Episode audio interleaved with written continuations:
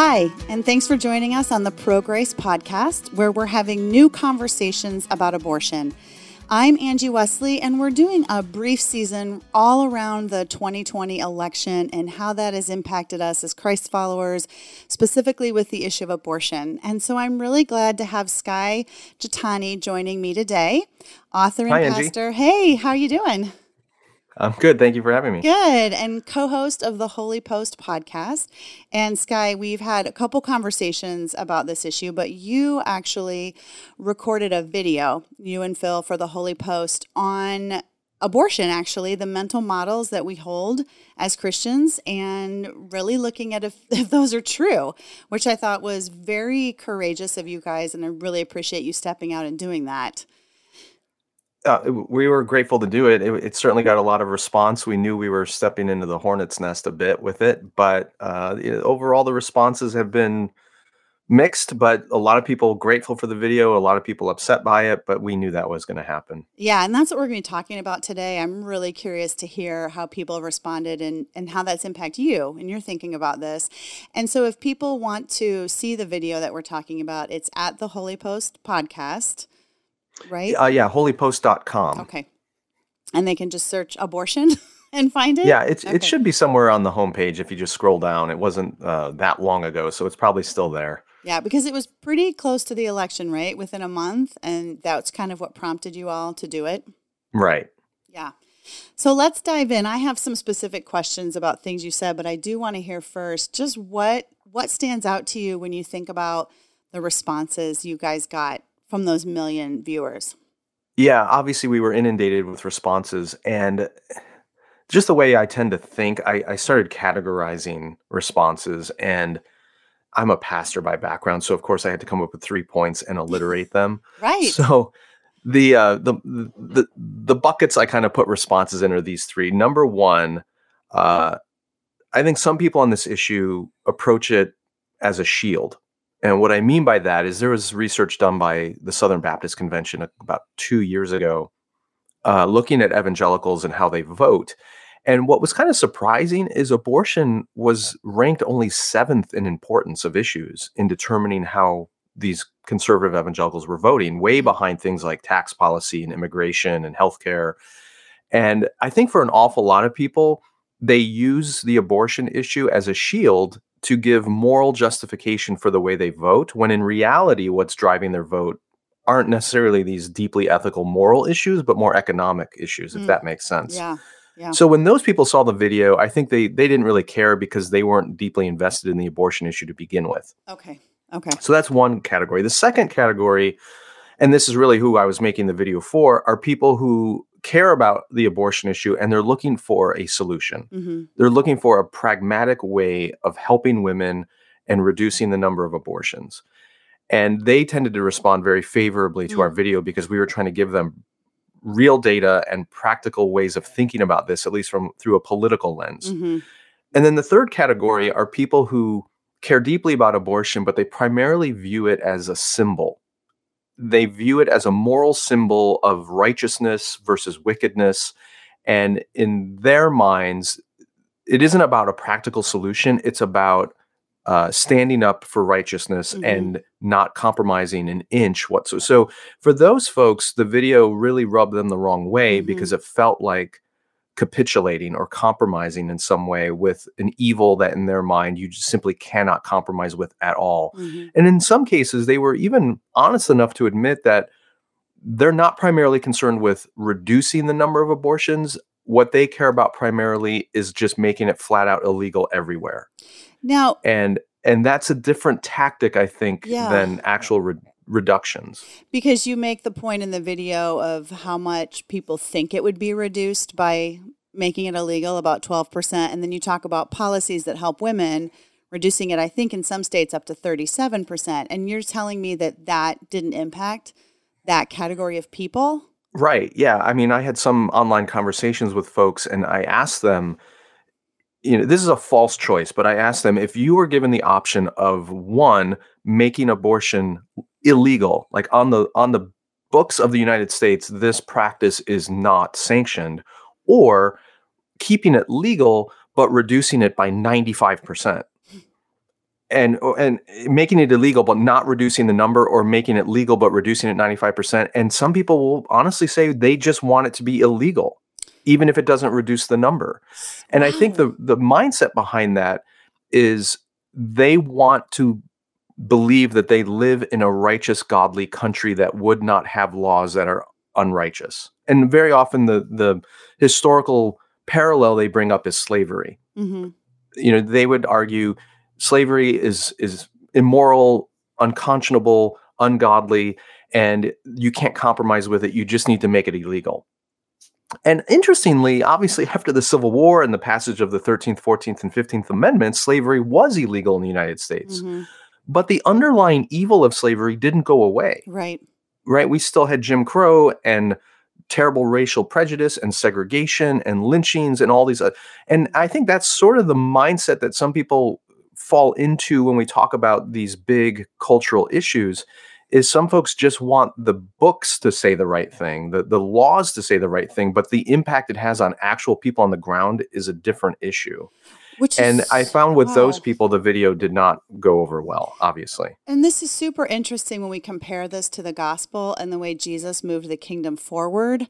And he talked about the changing of hearts. I mean, what you're describing is if we could change people's hearts, that people would think slavery is unthinkable and treating people differently because the color of their skin that's in, unthinkable that's immoral we could have maybe even seen more change more positive change right in the dealing with racism earlier than just making it illegal during the civil war or after the civil war and not dealing with the heart and they're saying that's okay like that's what they want with abortion too just make it illegal so actually they'd be okay with more um, children, as they describe it, not coming into the world just to take a stand? Well, few would admit that. Some will be so bold as to admit that, but few will admit that. Of course, what they want is both a world in which it is illegal and a world in which it's not being practiced. Right. And you know, in a perfect world, that's what we would probably all want, right. where where laws perfectly reflect people's hearts and intent. Right. Um, when we're dealing with something though as pragmatic as uh, women's lives, pregnancies, children, abortions, things like that. It, we have to look at what's actually working on the ground. Mm-hmm. What is helping women make uh, decisions that are right for them and right for their children? And that's where I, I think we got to get past the black and white way of looking at this. Uh, going back to slavery again, the parallel would be do we actually help slaves escape the system of slavery? Do we engage in the Underground Railroad? Do we work to, to bring them out of that unjust system?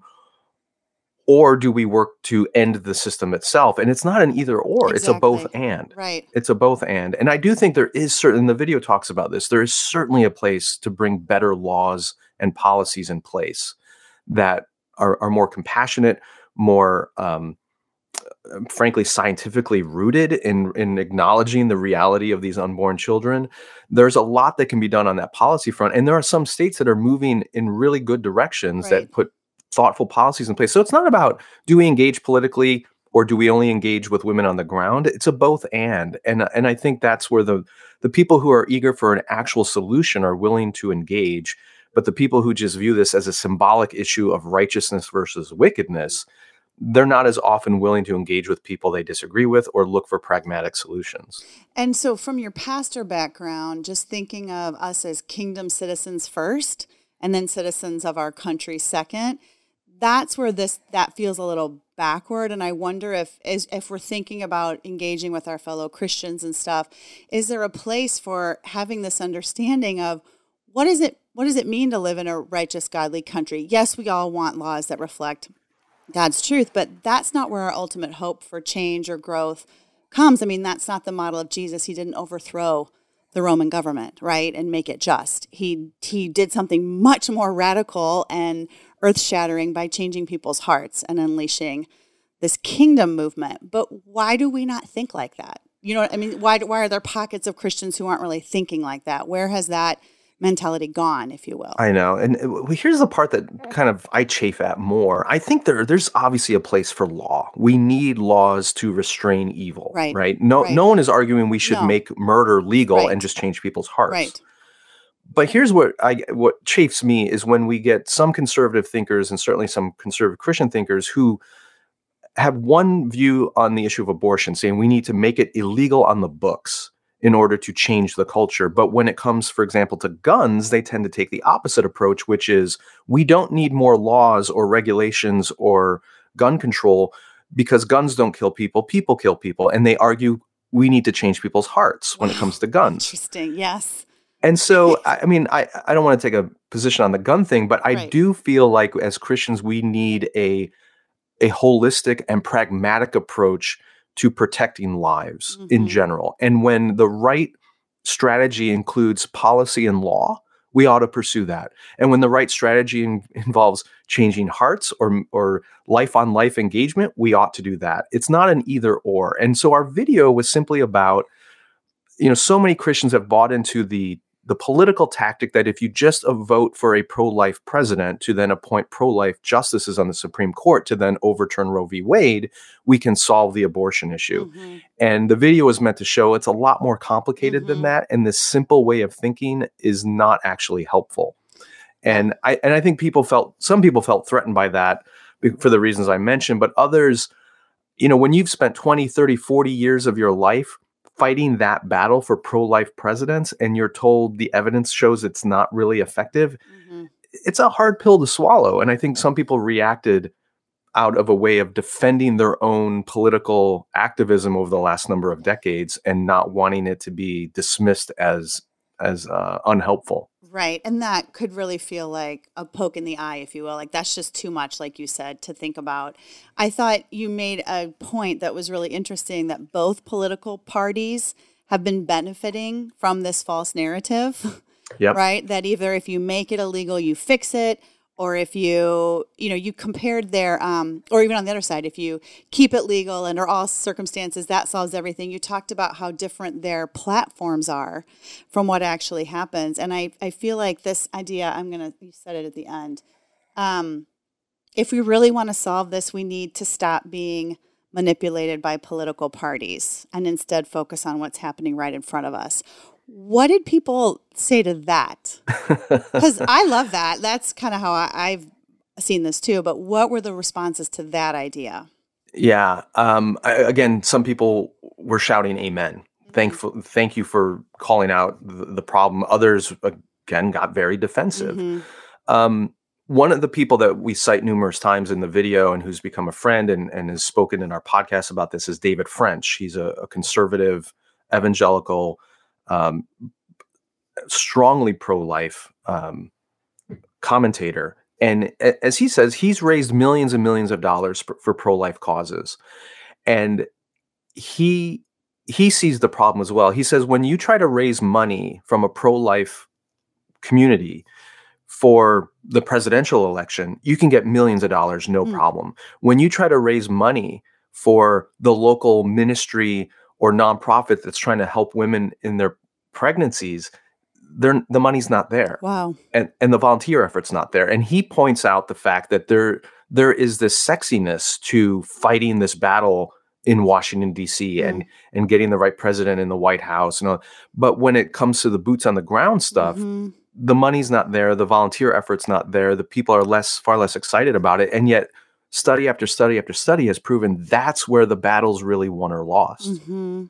And so, does he say why? Like, well, I Again, think part of it is is we are being manipulated by the mm-hmm. political parties. There mm-hmm. are so many voices out there in the media and in both the left and the right who are arguing if if Biden doesn't get elected, then abortion is going to be made illegal, and if Trump doesn't get elected, then you know there's going to be abortions happening in your who knows your public school or right. something horrible. Right. Like it's the rhetoric is so over the top, and the right. fear on both sides is so over the top that it does capture people's imaginations, and they think that that's the right way to solve this problem. Mm-hmm.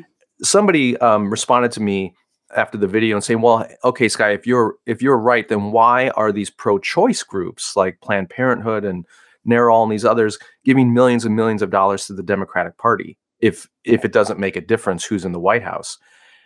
And I think the same argument holds up. Their fundraising is largely driven by the four-year cycle of presidential elections. Right.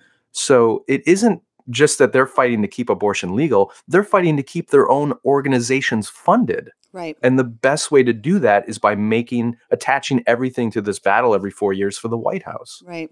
Right. Which is a lot of money. And this is where I come from. Money, time, effort, energy that if it were actually directed to the people on the ground could make much more impact. Exactly. And you you turn you talked about this 2020 Notre Dame study that I think backs up what because we can say this, oh, it's going to make more difference to focus on the people on the ground. But in the Notre Dame study, they found that none of the Americans interviewed talked about abortion as a desirable good.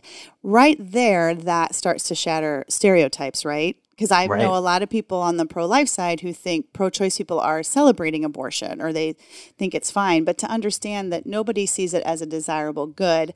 Now, it says their views range in terms of its availability, justification, or need, but nobody upholds it as a happy event or something they want more of.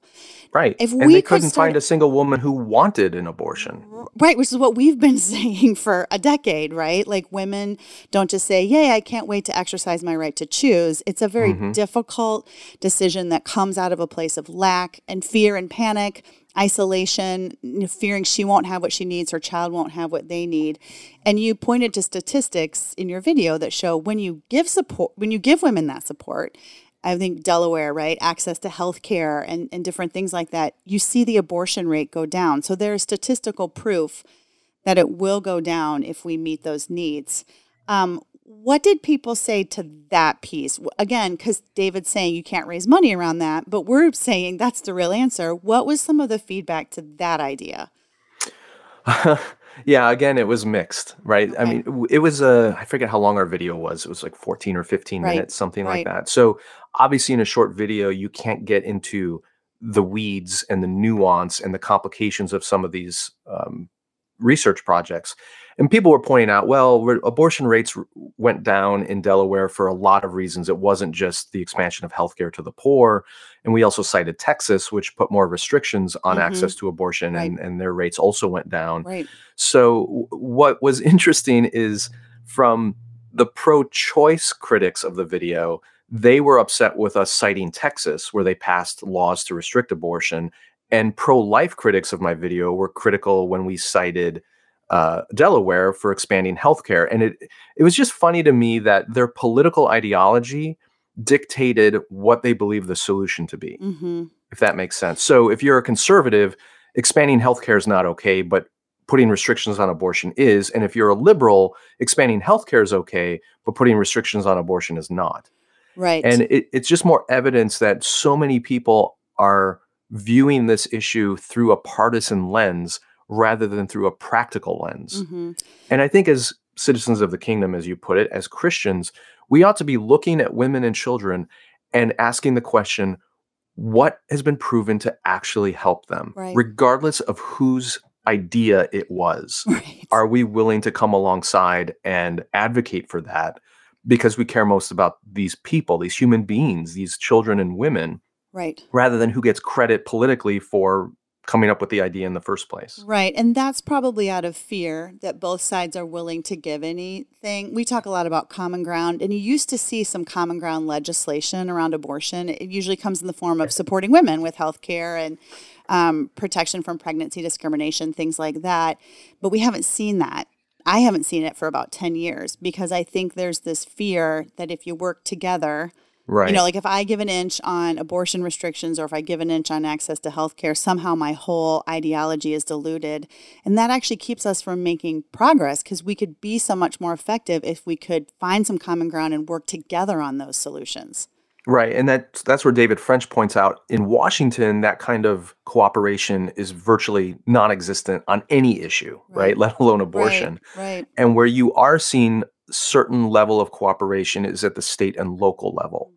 Yeah. And that's why he argues, and I think convinc- convincingly, as our video does as well, that that's a much better place to engage on the policy front, but also on the practical level of helping in our local communities.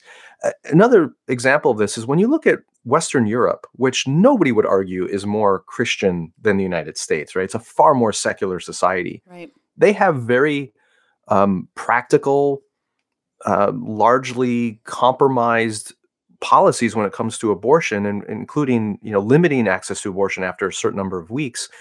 And the american left won't do what europe is doing and the american right won't compromise either even though it would severely reduce the number of abortions. So even in secular societies like france and and scandinavia and other places they have much more practical solutions to this issue than we have here even though we're far more religious as a country. And that's that seems bizarre to me Right, right. And again, what are we what are we missing in that? And and I'm I'm wondering if going back to this idea, I want to hear were there people who really resonated with let's start thinking about the imago dei in every person let's start thinking about the people both people the woman and the child impacted by this did you find people responding to that like responding yeah. okay yeah what were some of the responses to that well some of it came from people who are engaged on the ground, right? They're they're helping at crisis pregnancy centers. They're meeting with women in their church who have unplanned pregnancies. Like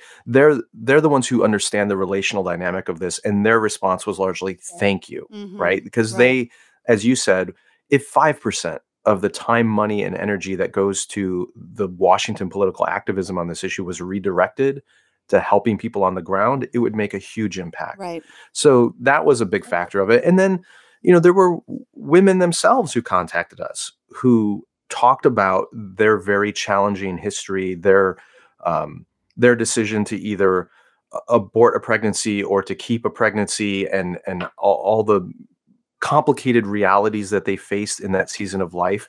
And they're eager for Christians to talk about this without it just becoming a left right blue red political football mm-hmm.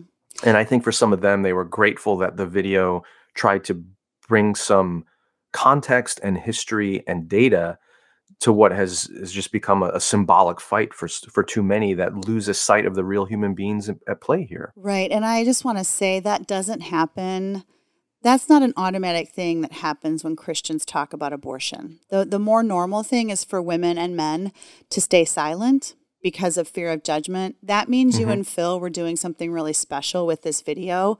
If you were able to unlock that and people were able to trust you. And this is something we don't talk about a lot, but I think that's one of the keys to bringing healing and a new framework of thinking to the church is for us to hear from those people among us who made this decision in silence because we weren't safe. They didn't think yeah. their church was safe. So kudos to you guys for framing it in such a way that people can talk about it. We're not going to find healing while this stays underground. I, th- I think that's part of this. The people that are so passionate politically, they don't know. They know people who've had abortions who probably aren't telling them because of their rhetoric around talking about it. If you, that makes you guys sense. have uh, created videos and, and published stats on how common this is even among people within the church. Was it one in four? Am I getting that right? No, it's actually four. Lifeway did a study in 2015 and they found that four out of 10 Four out of 10. Women who have abortions are regular churchgoers, which was defined as once a month or more. Um, but only 7% of them talk to anybody at their church about this decision. Yeah. Well, there it is. Yep. Um, if it's if it's undercover, if there's so much shame and um, and judgment that people won't speak about it, you're right. Healing isn't going to happen. But then it makes me wonder how how many other younger women who find themselves in that situation could have been helped by an older woman in their own church right. who's been there, right? But they didn't know, right? Because nobody because nobody talks about it, right? Yeah, and our silence in our churches communicates just as much as what we say. And that's one reason we're passionate about seeing the conversation arise too, because yeah, she doesn't know that someone's sitting down the pew who was in this exact same situation. So her mental model is I'll be judged, there's no place for me. You know, I'm on my own. I'm going to go make this decision. And it's tragic. To me that's that's tragic and it that runs, you know, I go keep thinking back to Jesus in the gospels and what he said to the Pharisees, right?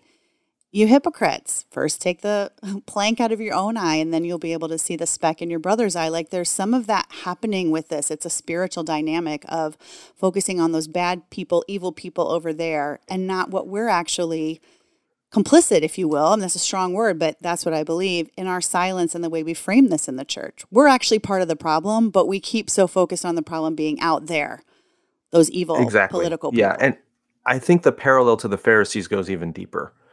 You know, the Pharisees, given the historical context of what was going on there, their their agenda was to make all the people in the community f- obedient to the laws of the Old Testament, of the Torah, Right. because they believed that if the community was righteous, if they did the right things and kept the law, that God would uh, restore Israel and you know overthrow the Romans and, and give us our autonomy back again. So their agenda was really self-interested, right? It was about making Israel independent again. hmm And I think to a degree, the same thing is at work in a lot of the, the Christian subculture in America.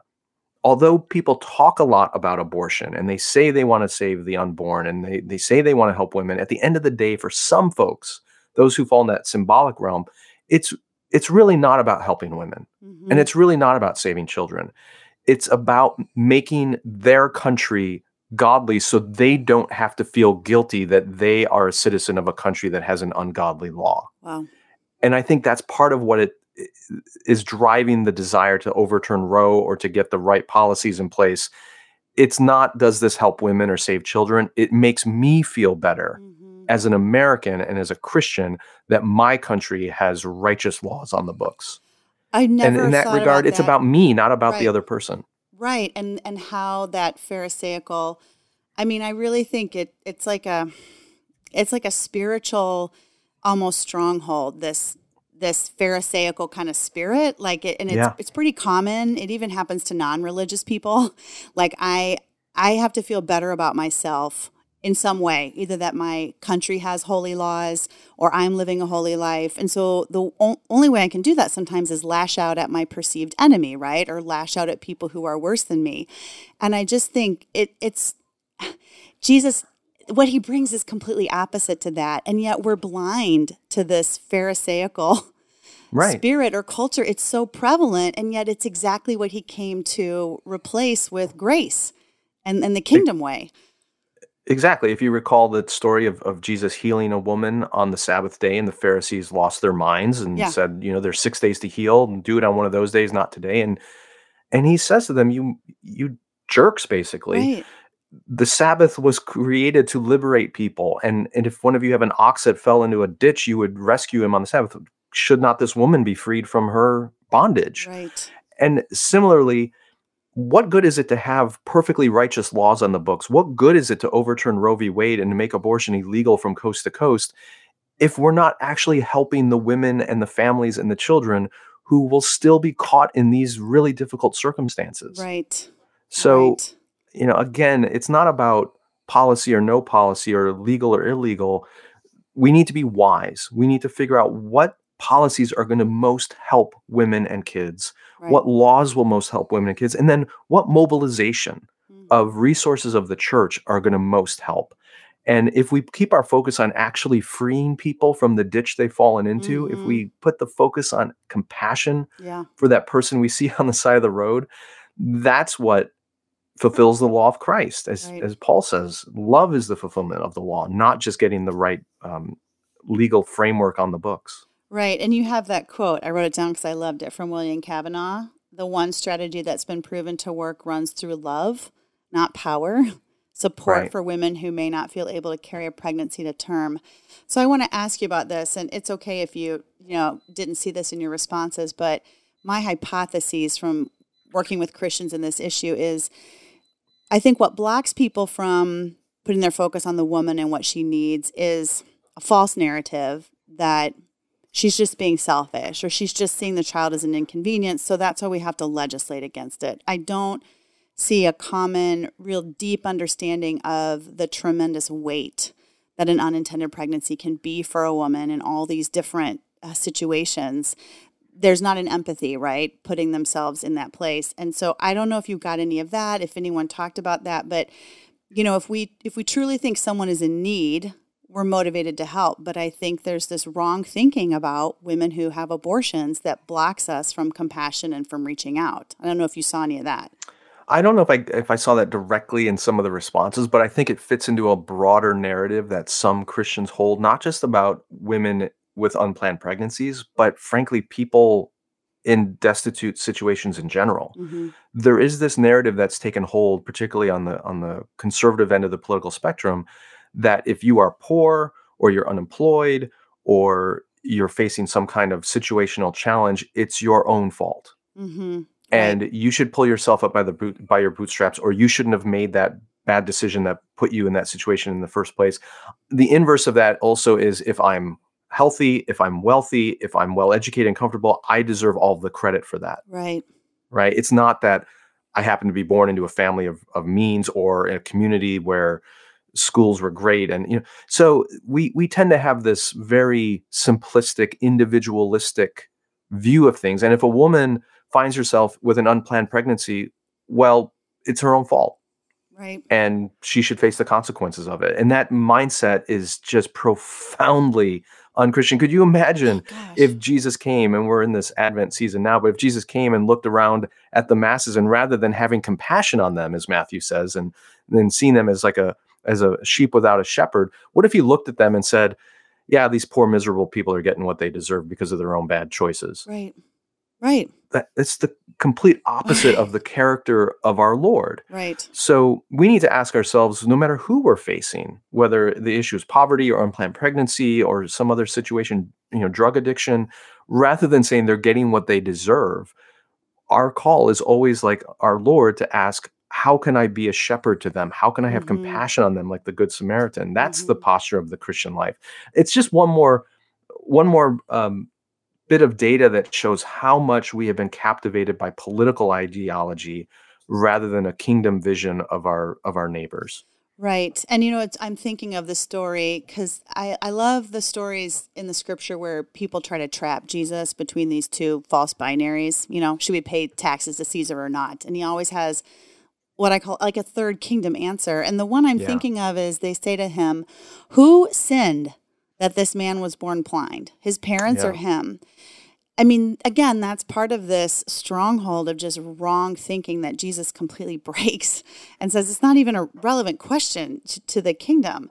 And um, I do think we need to dialogue about this in our churches because, at least what I'm seeing, when that judgment breaks off, people are really freed to have empathy and compassion. And I don't think people want to be this way. So I want to speak with grace too to our fellow Christians because I'll tell you, I, I was raised very legalistically. I think almost fundamentalist and uh, now that I look back at it. And I was really miserable because I thought God was judging me harshly right? It mm. all started with that. I didn't understand the love of the father. I didn't under right. i never heard sermons on grace. I only heard sermons on law really. Like the second half of all the epistles that's all that ever got preached. I remember i first started reading like ephesians 1 and i'm like whoa he's done all this for me. I wasn't taught that. So i think there it's a sad reality of christians who feel that this is how god views them right? So then they're going to turn around and view others this way. But I think if we're a people of grace, if we really say, none of us are getting what we deserve, right? God's grace and mercy flows to all of us, and that's why we can be generous with it. Just from a theological perspective, I do think that's what could change some of this. Because, um, like you say, people are doing things for themselves. Well, really, God has provided a way for ourselves, and it is grace. But if we don't understand that, we don't give it away. That's absolutely true. Yeah. Uh, was it Tozer who said what comes to our mind when we think about God is the most important thing about us? Yes, right. And if our primary view is he's he's a lawgiver that demands perfect obedience, right, that's going to impact everything. I'll, I'll tell you one thing that gives me hope in this regard. I think in recent years we've seen some progress being made, even even among more fundamentalist Christian communities, in a growing compassion toward those who are addicted to drugs. Mm. Oh, maybe wow. it's because maybe it's because the opioid epidemic pandemic has been impacting poorer white communities more than you know in the past when I was a kid in the 80s and 90s it was mm-hmm. always seen that drug abuse was somehow uh, an urban African American problem and right. now it's more of a rural white problem. Right. But I think as more people have relatives, family members, community members who are struggling with drug addiction, it's gone from a a character vice to a healthcare issue. Mm and more people are approaching it that way and even in the church there's more compassion for it and i would hope the same might happen for women who are facing unplanned pregnancies Yeah. That rather than seeing this as a as a moral failure and a consequence that they ought to live with, there is a, a Christian response that says this is a, a child of God in a in a difficult circumstance who needs our love and care yeah. rather than our condemnation and and banishment. Yeah. Uh, I, I've talked to folks who've been through addiction recovery. Um, the importance of not throwing stones was critical to their turnaround. Mm. And my hunch is the same is probably true for women Absolutely. facing an unplanned Absolutely. pregnancy. Or, or to any of us, Skye, who who Right. find ourselves in a, in a crisis. Like that's what Jesus was saying. Shame doesn't transform anybody. But I, I think you said something so key here that we've seen when we know somebody who struggles with an issue, Mhm. it goes from an issue or that we might have a political view on to a personal thing. And that's, I think, what needs to happen. And that's why it's so key that we create safe places for people to open up and talk about their experience because there is something that shifts, and you probably know the theological reason, when it goes from being a stereotype of someone out there and it becomes someone we know and love. It profoundly changes us. Right. Yeah, there, there's nothing more powerful than an idea that's become incarnate. Right. And Right. again, in this Advent season, Mm. God did not send a, a book of laws. He did not send Mhm. just some divine revelation. He sent his son, right? He came as a person to dwell among us. And um, and that's what we need. These really contentious, divisive cultural issues, we need to move them from merely the realm of idea and recognize them as incarnate people. Yes. There are people suffering with this. And we have a God who, I mean, Jesus did all this for relationship, for love. I mean, that's at the essence of this. You know, you think about all this sin we struggle against. He paid for all that. Like, that's a really, he was born into a violent time, a violent death. He paid for all of this. Like, let's look to him and understand that grace that that Advent is proclaiming to us. Um, because I, again, I think we're living sometimes like the Old Testament, like pre-Advent, if, as it were, rather than fully understanding what this means. I couldn't agree more. Yeah. Well, I'm I'm moved actually. It's been hard celebrating Advent in the midst of COVID. You, this has actually helped it to, to bring it to this. And actually, there's something about suffering. He was born into a suffering culture, right? I mean, there is something about what we're experiencing that hopefully will help us more fully understand Advent and how it relate. I love that you tied it to the abortion issue, which we don't often do either. But you're right, making it incarnate. Awesome. Yeah. Well, I, I think it's a time for us to, to, especially in this really difficult season with COVID and the politics of what's Mhm. happening in our in our society right now, to to take a step back and ask ourselves, who's really shaping our imagination? Mm, And is it being shaped by cable news or mm, talk radio or social media feeds, or are we allowing our imaginations to be shaped and formed by the gospel and by it. the coming of Christ? And how would that change the way we approach some of these issues? yeah. um, it- we need we need Christians to be Christian Yeah. more than ever. Yeah. And to too often on both sides, this is not just a conservative issue; it's also a progressive one. Too often, our imaginations are being shaped by the political narratives and ideologies, and they're not primarily interested in solving these problems or really caring for people. They're concerned with collecting power and accumulating money, Mhm. and, and that's what we have to be aware of. That, and even in the abortion issue. Yeah. Well, and let's let our imaginations be captured by a person, a person who loves us, who has a plan for this crazy world. I know for me in this season, it's been more about, okay, Jesus, who are you and what are you doing? Because if I just look around me, I will lose hope. But if I believe there's a person at the center of this kingdom who has a plan, that changes everything. So thank you for directing our minds to that, Skye. I appreciate it. I hope that everybody listening too has felt encouraged to engage in some of these conversations um, from a Jesus lens, if you'd say, Skye, right, rather than political. Exactly. And um, hopefully check out Skye's video and um have more conversations about this important issue. Thanks.